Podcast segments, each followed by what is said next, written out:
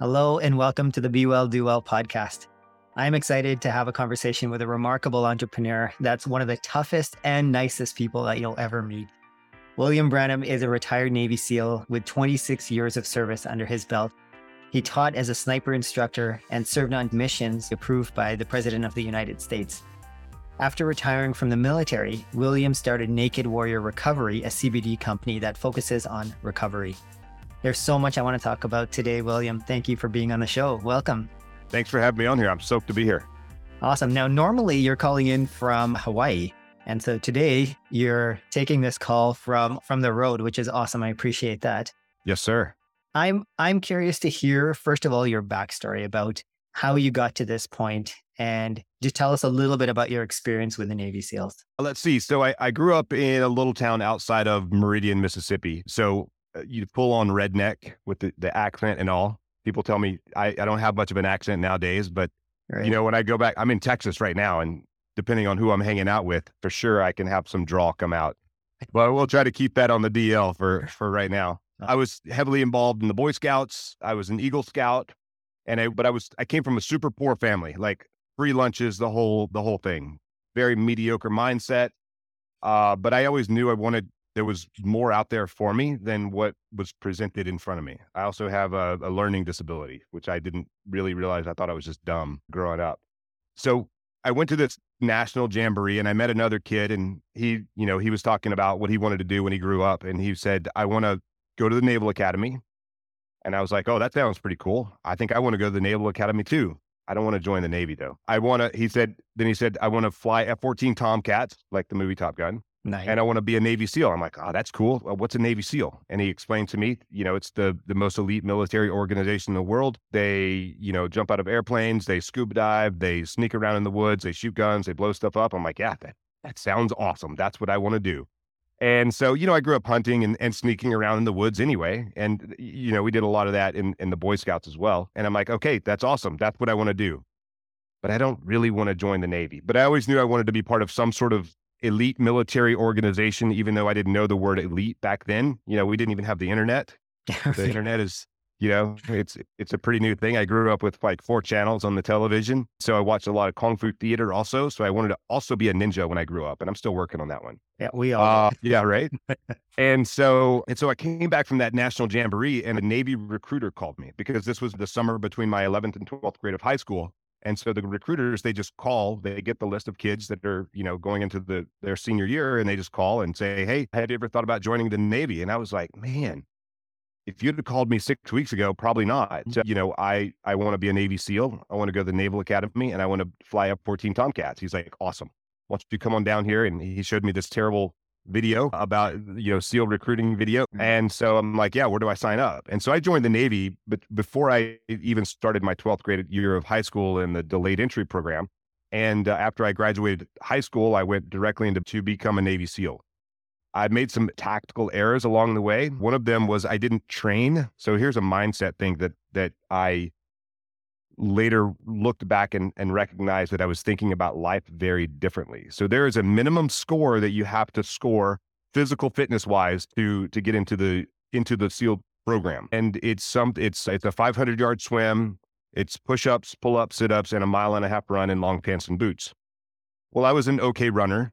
I was an okay swimmer, and I thought I did okay with push-ups and sit-ups, not so great at pull-ups, but you know, we'll figure it out. And so I had this minimum number in my mind. I just have to hit that minimum number. And so I went to boot camp, and then, you know, woke up early one morning to go take the, the SEAL screening test. And I passed the swim, but I failed the push-ups. It was like something like fifty-two push-ups is all you had to do. Like that was the minimum number.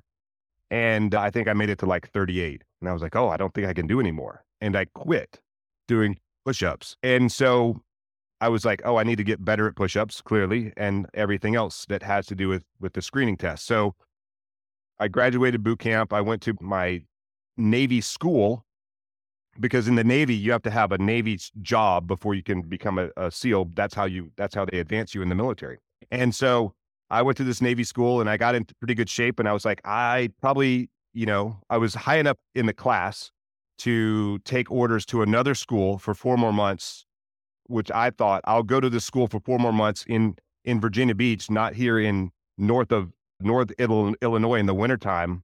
I don't want to go outside and brave the elements, and I don't want to wake up that early in the morning. I had, you know, again, like a very mediocre mindset. I'll go to this other school in Virginia Beach where it's sunny and warm, and I'll get in better shape, and then I'll take the screening test and go to go to BUDS, go to SEAL training. Right. And what I didn't know is when it was time for me to take the test, or I asked to take the test, they were like, why do you want to take the test? You are going to this ship in Yokosuka, Japan. You came to this school.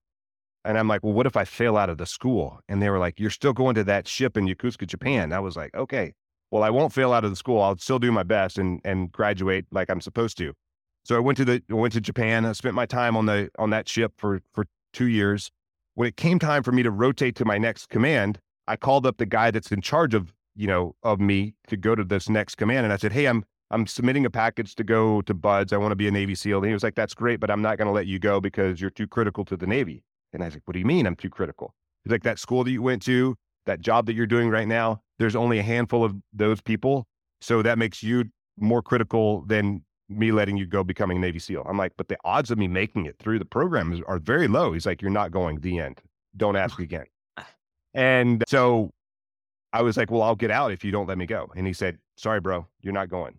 And so I, I, I did all the physical fitness stuff. I did all the medical stuff. I did everything I needed to do. I got letters of recommendation. I called again. No, you're not, I'm not going to let you go. I submitted my package anyway.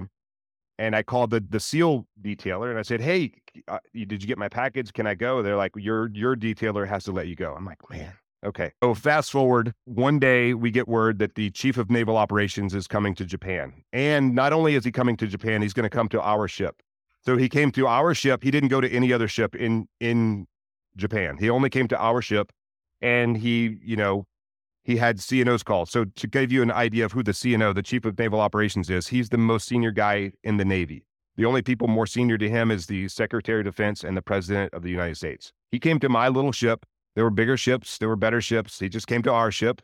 He gave our, he gave sort of his vision of the Navy. This is my thought. This is what we're going to do, blah, blah, whatever. I have no idea really what he said.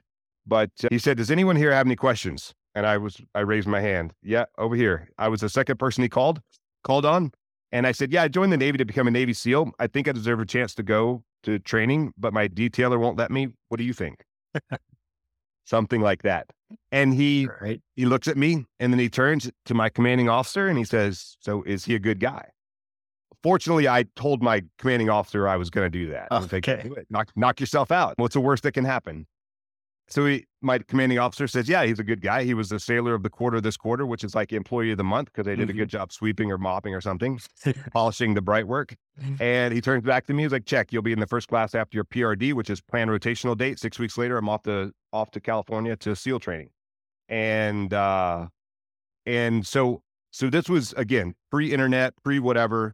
And the value of me talking to him and asking him, I called yeah. Washington, where all the detailers were that made all the decisions that night. So this was probably like yeah. three o'clock in the afternoon. I called it like seven p.m. my time, which was whatever the next day in on the East Coast. And, and I said, hey, have you heard anything about my, my package? What's your name? I told him, uh, yeah, we mailed your package out this morning. Like that was, I, it, it happened so fast. And then I'm off to California. I'm like, oh, my, wow, I better, I better get my act together. And so I showed up in California for SEAL training, and it took me thirteen months to finish a six month block of training because, again, I had kind of a mediocre mindset, and it took me a long time to get myself thinking in the right area rather than having this minimalist mindset of sort of scarcity and, and minimum standard. I really had to figure out I need to be crushing the standard, not shooting for the minimum. But that took a long time for me to like put, put two and two together. I eventually graduated, went on and, and spent the rest of my career in the SEAL teams, and then, and then retired. Now, during your time on the SEAL team, did you ever feel, cause you obviously wanted to be there, right? Like you, from, from the beginning, you're like, this is where I'm going. This is what I want to do. But when you actually yeah. got there and you reached that, that level, did you ever feel like, what am I doing here? No, I okay. felt like I was always surprised when I was put into leadership positions. Mm-hmm. And one of the, the beautiful things about the military is they put you into leadership positions based on your potential. And it was, and this is kind of a reoccurring, this has been a reoccurring theme throughout pretty much my entire life, where people have believed in me more than I've believed in myself. And I'm like, I don't like, I don't know how to do that. I don't know how to be a leader. I don't know how to whatever. And I have many stories about that, but people looked at me and they're like, you, you have the potential, you have the capability to do great things. And so I was like, okay, if you say so. Right. And uh, I was telling, I was talking about something else and, and I forgot what they called it. It was like undeserved credit, or you have unearned recognition. Like I hadn't earned the recognition of being that, that leader yet, but I like being put into positions where I'm uncomfortable because I don't have the option to be kind of mediocre. The way I'm wired is I want to do it better than anyone else. And I look at everyone that I look up to and I take all the good stuff that they've done. And I just try to apply those little things into the way that I'm doing stuff.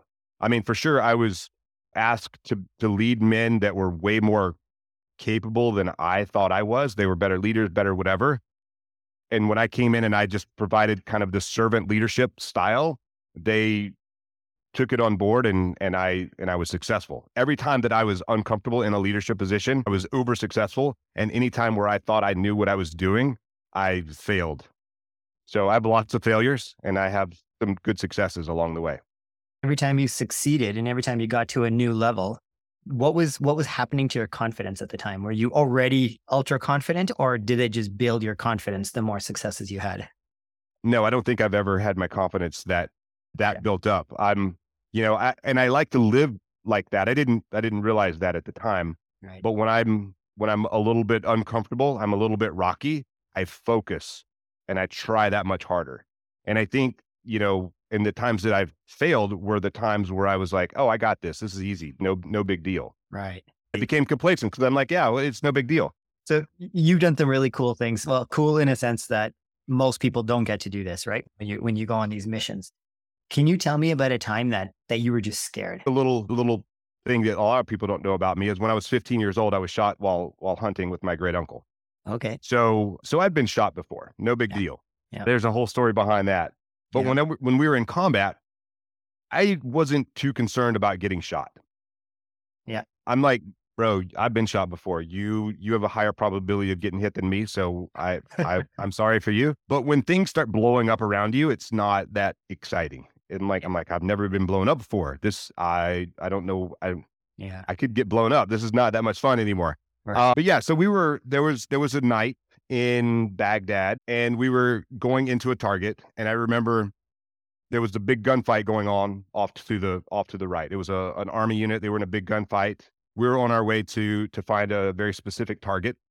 And, and I'm thinking like, maybe we're going to roll in and, and help these guys out. So we come around the corner and there's like a big tank, like pointing out and like, oh, hey, don't, don't shoot us. And I'm in the back of this, this Humvee, and the way that the Humvees were set up for our unit is there, there was like a, a pickup truck bed. Right. So we put five guys inside. So a, a driver, a navigator, the turret gunner, who the guy that sits in the middle with a big gun that spins around, and then two guys also inside. And then we put four guys outside, and we're, we're driving along, and we drive at night and we drive very fast, and we drive under with night vision goggles with no headlights on or anything else. And we come around the corner, big gunfight going on over here. You can see tracer rounds going all over the place, explosions. And I look to my, to my left as we come around the corner, and I see this Iraqi police officer, like look up, he sees us, and he starts dialing his phone. And I was like, something about that is not right. Mm-hmm. And I'm like, mm, I kind of feel like I should shoot that guy, but I didn't, because he didn't really show intent. Although his actions were, I didn't like his actions. Yeah. And it wasn't two minutes later that a bomb blew up right next to our vehicle. And the, the bombs there in Iraq, they're, they're E F Ps, they're explosive force penetrators. So what it is, is a, it's a copper plate with a bunch of explosives behind it. And so the explosive train goes down the explosive and it hits that copper plate and it inverts it and it turns it into this like uh molten magma projectile that cuts through any armor on the planet. Wow. And, and we lost, we lost three guys a few nights later to these exact bombs. But because we drove so fast, and so, yeah, because we drove so fast, they couldn't time us. And they like, the bombs were like ten feet away from us. Wow. And they went right between, like right behind our truck. I'm sitting in the back of the truck with like three other guys. pretty senior guys, and like you you you feel the blast, you feel the heat from the from the the bomb going off, and you know it's an E F P, and it just barely misses us twice. And then we're getting, you know, people are shooting at us now. We're under the streetlight, so we can't see. Night vision goggles are useless. And so um, I'm a little nervous at this point. I'm like, dude, I don't know who to shoot back at. I don't know where they are, all this, all this other stuff. And and one of the guys in the truck, he was the most junior guy in the truck. He was like, so fellas, what do you think about maybe we get a little lower inside the truck? And so we're all like, yep, that's a good call. And so we all kind of like hunched down as much as we could, and we're like looking for people to shoot. But yeah, I think that was one of the scarier times, like, you know, just standing out in the in the street or in the in a desert somewhere, trading bullets, no big deal. But when bombs start going off around you and people are like shooting down at you like that, that was a little, a little nervous. So this is a good segue, because it, to me, it sounds like you, you felt kind of naked, right? When you're there. one hundred percent. Yeah. You don't have any protection. Hang, don't know Hanging out. Yeah. There's no, no real protection out there outside of the, the armor you have on your body. And even then, that was not going to stop anything. Wow. Wow. That's amazing. Thank you for sharing that. Now, you know, moving past your career in the military, when you finished, it, it wasn't all roses when you finished, right? Like when you, no. when you retired from the military, are you, are you okay talking a little bit about how you felt when you left and, you know, some of the, oh yeah. Options? Yeah. one hundred percent. I think more people should talk about it. So when I, when I left the military, I felt like I lost my purpose. I lost my mission, and I lost my team. And if you've ever seen the movie, The Avengers, where Thanos like snaps his fingers and half the world's population goes away, that's what I felt like. Wow. You know, I, yeah. I, you know, I had family, I had purpose, mission, and team one day, and the next day it was all gone. And so that was very hard for me. And it took me a long time to figure out what my new purpose and my new mission and my new team was. I tell people all the time, you know, leaving the military was the hardest military mission I've ever been on. And, and quite honestly, I'm still on it. I'm still working on it. I'm getting a lot better. But it was, it was really difficult for me to, to go through that, that challenge. And, you know, I see it now that I'm on this side of it. I see it all the time. I see it from high performers. I see it from very successful entrepreneurs where they, you know, they were really successful. They, they sold a company, and then they go into this sort of world of depression where they're like, I don't even know what to do with myself now. I'm like, I had purpose, mission, and team. And now I have nothing. I got a bunch of money, but what am I going to do with it? Well, I didn't have a bunch of money leaving the military. I went from like having an income to no income. Oh, I have to figure this out. So it was like, it was even compounded even more for me. I was like, what, how, what do I do? How do I do this? So I started a consulting company to, you know, help companies navigate the military acquisition system. I did okay with that, but the, the hustle that I was doing, I didn't like, because you know, I, I used the word consultant, and they were like, consultants are a bunch of criminals. They don't, they just take your money and you don't get anything out of it and all this other stuff. Okay. So I had to like change my, change my, my vocabulary a little bit. Yeah. I, you know, again, I was struggling with, with, I like to call baggage. I don't like to call it P T S D or anything like that. I just call it baggage. We all ba- have baggage from something in our life. Some of my baggage is from my occupational life, my former, my former occupation. Some of it is from not so awesome relationships that still come and try to take something from me today. Mm-hmm. And, you know, what I would do is I would pretty much just sleep, drink myself to sleep at night, or, you know, drink until I passed out, however you frame it, just to turn down the noise in my head. Right. And so C B D was a modality that helped turn down the noise in my head rather than using alcohol to just dull it out. C B D helped kind of turn it down enough so that I could have more positive self-talk. And uh, so I was in, I was very interested in the C B D industry. And I met a girl at a, at a, at a business summit who said, well, why don't, and I, I really, I wanted her to hire me. I'm still looking for my new team. I'm looking for my new mission, my new purpose. Mm-hmm. And she was like, well, why don't you just start your own C B D company? And I said, I don't know how to do that. And she said, you are a Navy SEAL. You can figure it out. And so I asked her for my man card back. And so she gave it back to me so that I could go and do my own thing. Yeah. And so I started Naked Warrior Recovery, which is a C B D company, you know, focusing on the recovery of, you know, veterans, first responders, but, you know, it's, it doesn't stop there. You know, as I've kind of gone down this road, I've found that lots of people struggle with stress, anxiety, sleep problems, different pain. And so C B D, you know, again, it's not a cure, but it is certainly has been a modality that helped me turn down this noise in my head and, mm-hmm. and have more positive self-talk. And then once I started having more positive self-talk and, and getting uh, help from different business coaches, you know, I came up with the with the the get naked mindset. And really what that's about is like taking your ego off, taking that armor that you wear around off so you can, you know, become a little bit more vulnerable. So you expose yourself. You can really find the healing that you that you actually need. And that's what I really needed to do. I needed to get naked so that I could um, figure my own stuff out, so I could find the healing that I needed. And now I can help other people in a similar fashion. Yeah. A couple of things you said that really, that I really love hearing is that when you were drinking and when you were using alcohol as a way to numb that noise and that, that feeling, it didn't help, right? Because it took you on the no. other path, right? Like you started probably getting more. It actually made things it. so much more worse because, you know, you, you, you, you drink till you, till you fall asleep. Well, right. it, it takes a lot of alcohol to get you there. Yep. And then you get up the next day and you try to perform in any capacity, and it's not, it's not a good thing. It's this, it, and then, so you get more depressed, and then you drink because you're more depressed. And then, you know, it's this, yep. this ugly circle.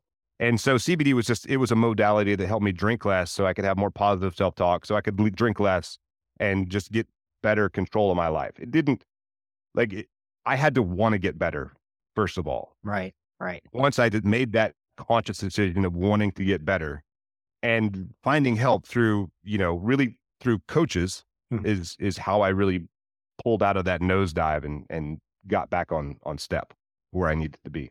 And was there a rock bottom for you when you were like, I, I need to stop this and I need to try something different? I don't know if there was a rock bottom moment. I have had some pretty ugly moments, even while I was in the military, mm-hmm. uh, towards the end where I was like, okay, I started to ask for help, mm. but, you know, and I got, you know, help physically and, and on the, on, on the T B I side, on the, on the, you know, how broken my body is side and, and also on the, on the kind of on the baggage side. Mm-hmm. Uh, but still, once I left the military again, it was like, okay, who's here to help you? No one. Yeah. So you gotta, you gotta figure it out yourself. And so it, it took me a while to, to figure that out. It took me a couple of years to really, of failure to really get where I needed to be. And in the beginning, I was like, I don't, why do I need a coach? I'm, you know, I'm a, I'm a Navy SEAL. I can figure this out. Mm-hmm. Maybe not. Maybe I need help. Even though I don't have the income to pay for coaches, I will figure it out. And that's, that's how I started. I, you know, I made the investment investment in myself. Yeah. You know, it's cool because most people think, and I, and I talk about this often, is that work-life balance, it's a myth. There is no such thing as work-life yeah. balance. Whereas you can be well, you can do well at the same time. And life goes up and down. Everything in life goes up and down, right? You got light and dark, you got quiet and loud, you've got, you know, seasons. And I think our life is just like that. And what you said totally resonates with me because it wasn't just one big dip at the bottom. And then you're like, all right, switch it up. And now it's all, you know, uphill right. from there. But it was like lots of little, little spikes down, right? And you're right. hitting the bottom and then you're like, oh, got to get back up. And then you hit it again and you keep, and hopefully there's a trend upwards. And like you said, it's, it's a right. work in progress. Always. Oh. I mean, I still have moments where I dip. Yeah. Pretty far down, yeah. but I'm aware enough and I have the right. tools now to like, hey, get it, get it together over there. And, you know, since I, I do coaching now, mm-hmm. which I never wanted to do in my life, I never wanted to speak on stage in my life. Everything I do now are things I never, ever wanted to do it ever, ever, because I didn't have the confidence in my own self. Right. Even when I got out of the military, and it was, again, it was that sort of un earned recognition where people were like, you should be a coach. You should speak mm-hmm. on stage. You should do all these things. I'm like, why? I don't have anything to give to people. Well, apparently I do.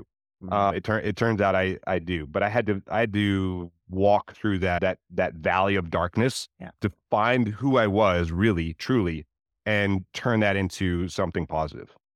Now, most people, most people listening to this are not going to go into the Navy. They're not going to have, you know, battles and, and gunfights and all that. But I think everybody needs a framework in order to live their fullest life. The keynote that I give is, I call it Five Secrets to Think Like a Navy SEAL.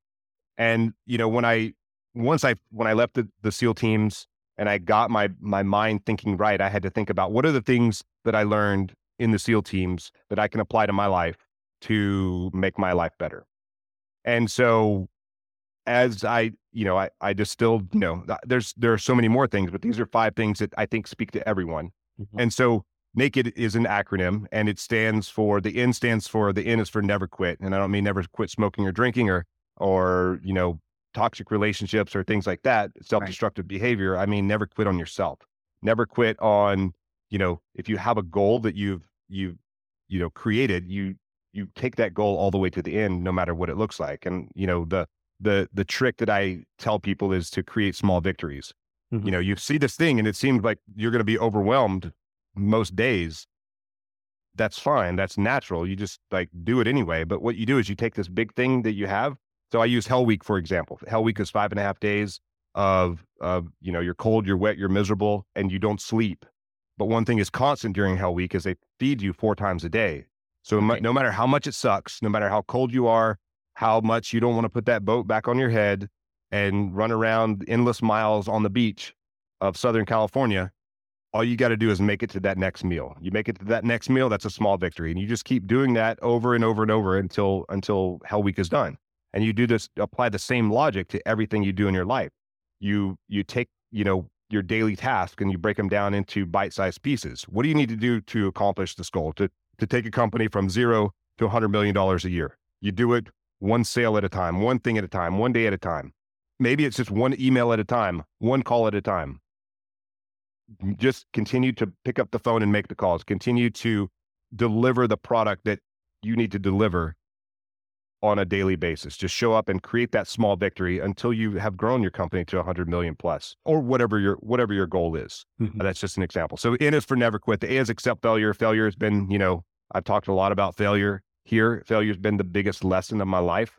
You know, I just, I just put on, I was a, a coach in an event this weekend, and it was an event where we take all these entrepreneurs, we break them down. They do really hard things. They fail all night long. And then you watch them learn from their failures. And then they start doing things the way that you actually told them to do in the first place. Mm-hmm. And they start looking at things a little bit differently.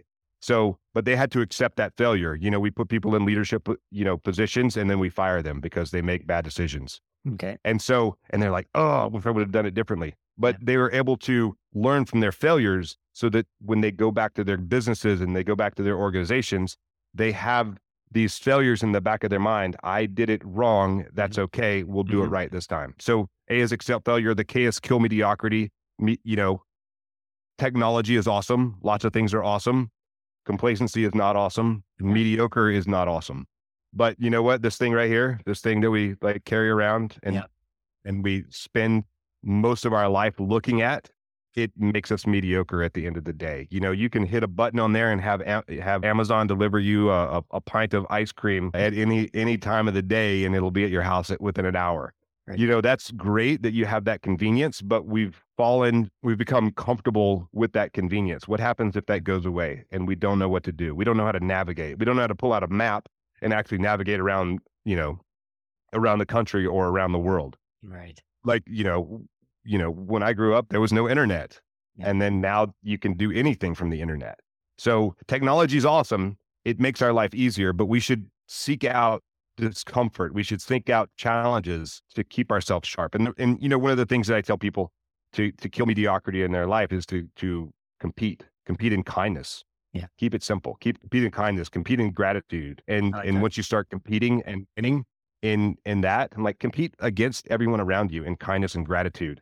And uh, then pretty soon you can start competing against your ego, because your ego knows everything about you. It knows exactly what to tell you to make you quit, to make yeah. you mediocre. So the, the K is kill mediocrity. The E is expose your fears, you know, do hard things, do things that scare you. If you have a, if you have a fear of, of public speaking, get on a stage and speak. Go take a public speaking class. Maybe you were bullied as a kid. Go take a Brazilian jiu-jitsu class for a year, because you're going to be forced to fight someone every night that you go into class. But it's in a safe environment. You're going to l- learn a new skill set, and you're going to build self-confidence.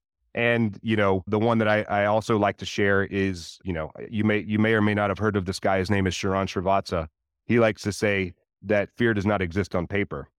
And so, he, very successful entrepreneur. He still has days of stress and anxiety. And, you know, what he says, like, I'll have these days I'll where like all the noise gets swirling around in my head, and I'll pull over at a, at a Starbucks and order a cup of coffee, and I'll take a pen and a piece of paper, not my phone, not my iPad. And I'll write down every one of those thoughts, kind of a, do a brain dump of all the things that are, that are bothering me, that are giving me that stress and anxiety.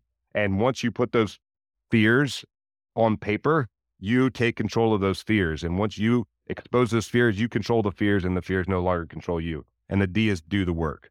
So when I graduated from SEAL training, I thought, you know, everything was going to be easy. It's going to be pretty, you know, I just graduated the hardest military training in the world. Right. And when I got to the SEAL teams, I learned pretty quickly, no one cares that you graduated because every one of those guys graduated. And, you know, there's this joke that goes around, my class was the last hard class. So whatever you did was not as hard as what I did. So let's see what you got today. We only care about what you bring to the table today. We don't care what you've done in the past. We don't care about your successes or failures. What are you doing today? And so that's why they say the only easy day was yesterday. And so again, sort of the naked is all about, it's the N is for never quit. The A is accept failure. The K is kill mediocrity. The E is expose your fears, and D is do the work. And oh, you have to amazing. do it every single day. Love it. Love it. I think everybody should get naked. one hundred percent. You mentioned one thing a number of times. I've heard you say the word mediocrity or mediocre. Yep. Now, I was listening to a, I think it was an audiobook, and, and he was breaking down the word mediocre. I'm not sure if you know this, but it, in Latin, the, the root word actually means middle of the mountain. Media. Oh, I, didn't, I did like, not know that. Yeah. I'm not sure exactly where the Latin, where the breakdown is, but it does mean mi- middle of the mountain. So mediocre really is like if you're trying to climb a mountain, you're just getting to the halfway point and be like, all right, I give up, right? You're not making it to the top of the mountain. So you, obviously, you talked about your struggles, you talked about your successes. You're not somebody that is happy with mediocrity, though you're happy with un- being uncomfortable, but not being complacent and mediocre. So is there something that you've got on the go right now, something you're working on or working towards that's got you really fired up? You know, I really want to, I want to get on more stages because I'm terrified of, and I, I say this almost every time I get on a stage to speak. Right. And I tell people I, I'm terrified of public speaking. Okay. I'm going to probably mess up a few times. I'm much more comfortable in a gunfight than I am public speaking. Right. So here we are, because they trained me how to be, how to, how to win a gunfight. They didn't train me how to, you know, get on stage with a bu- in front of a bunch of strangers. So I, I really am trying to grow speaking, public speaking, because it terrifies me, but I know I do a good job doing it. And that, that's not, That's not arrogance. That's just, I'm, mm-hmm. I'm, I'm confident. I'm, but I'm scared. Yeah. Doing it. And, and coaching as well. Coaching is, you know, I love doing it. I love seeing the results of my clients. I'm, it's, it's terrifying. And again, it's just that, that, that being uncomfortable, like I could tell them the wrong thing to do, but that makes me try that much harder. That makes me put forth that much effort into making sure I don't say the wrong thing, or I don't tell them the wrong, the wrong thing, or give the wrong advice. When, when you're public speaking, has anybody ever told you to picture the audience naked? They have not. I'm surprised nobody's mentioned that to you. I, you know, I, I have heard that saying, but I'm like, I don't, you know, I, I'm too, I'm too like in my head. I'm like too busy. Like, get out of my yeah. head, get out of my head, get out of my head, get out of my head. Right. Take, own the stage, own the stage. Like that's all I can think about. And maybe I'll start, maybe that's what, how I'll start my next, my next presentation. Yes. So as I stand here and we talk about getting naked, I'm picturing every one of you naked right now. So I might, I may, I may do something like that. We'll see. Love it. You don't have to credit me for that at all. That's really good. So one, one more question for you. Is there something about you that people are genuinely surprised to learn? Now, you mentioned earlier about getting shot, but is there anything else that people will be genuinely surprised to learn about you? You know, I, I don't think I come across as kind of a hard ass, but apparently I do. Okay. And then when people start get to know me, they're like, oh, you're just like a big teddy bear. You're just such a nice guy. I'm like, I, how did you just now come to that conclusion? Of course, I'm a nice guy. Love it. Love it. But I guess they're like, oh, your, your background, your, you, you, that I, I, I think that intimidates some people. I'm just like, I think, I think anyone can become a Navy SEAL. All you got to do is want it. You got to have the desire. I believe that anyone can do anything that they want in their life.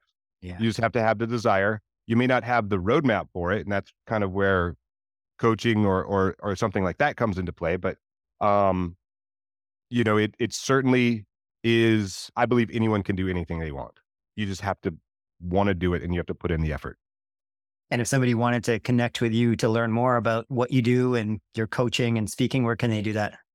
Yeah. So I would go to the number five, five seal secrets dot com, put your name and email in there. I'll send you a copy. It's a P D F of, of what Get Naked is all about in a little more detail than what I covered here on your show. And that is comes from my inbox, my email address. So just reply to that and, and, you know, inquire, say, hey, you know, let's, you know, have a conversation about coaching or speaking or something along those lines. And, and if you're interested in C B D, the website is N W for Naked Warrior, N W recovery dot com. Or you could put Naked Warrior Recovery, all one word. I changed it to N W because maybe people didn't want to write naked in their search engine. Not sure why. I just had an epiphany one day after I'd already created it. I'm like, okay, maybe we need to like switch this up a little bit. All right. Uh, but you need to put the dash in there because if you don't, you'll go to like Northwestern Rehab or something like that. So N W recovery.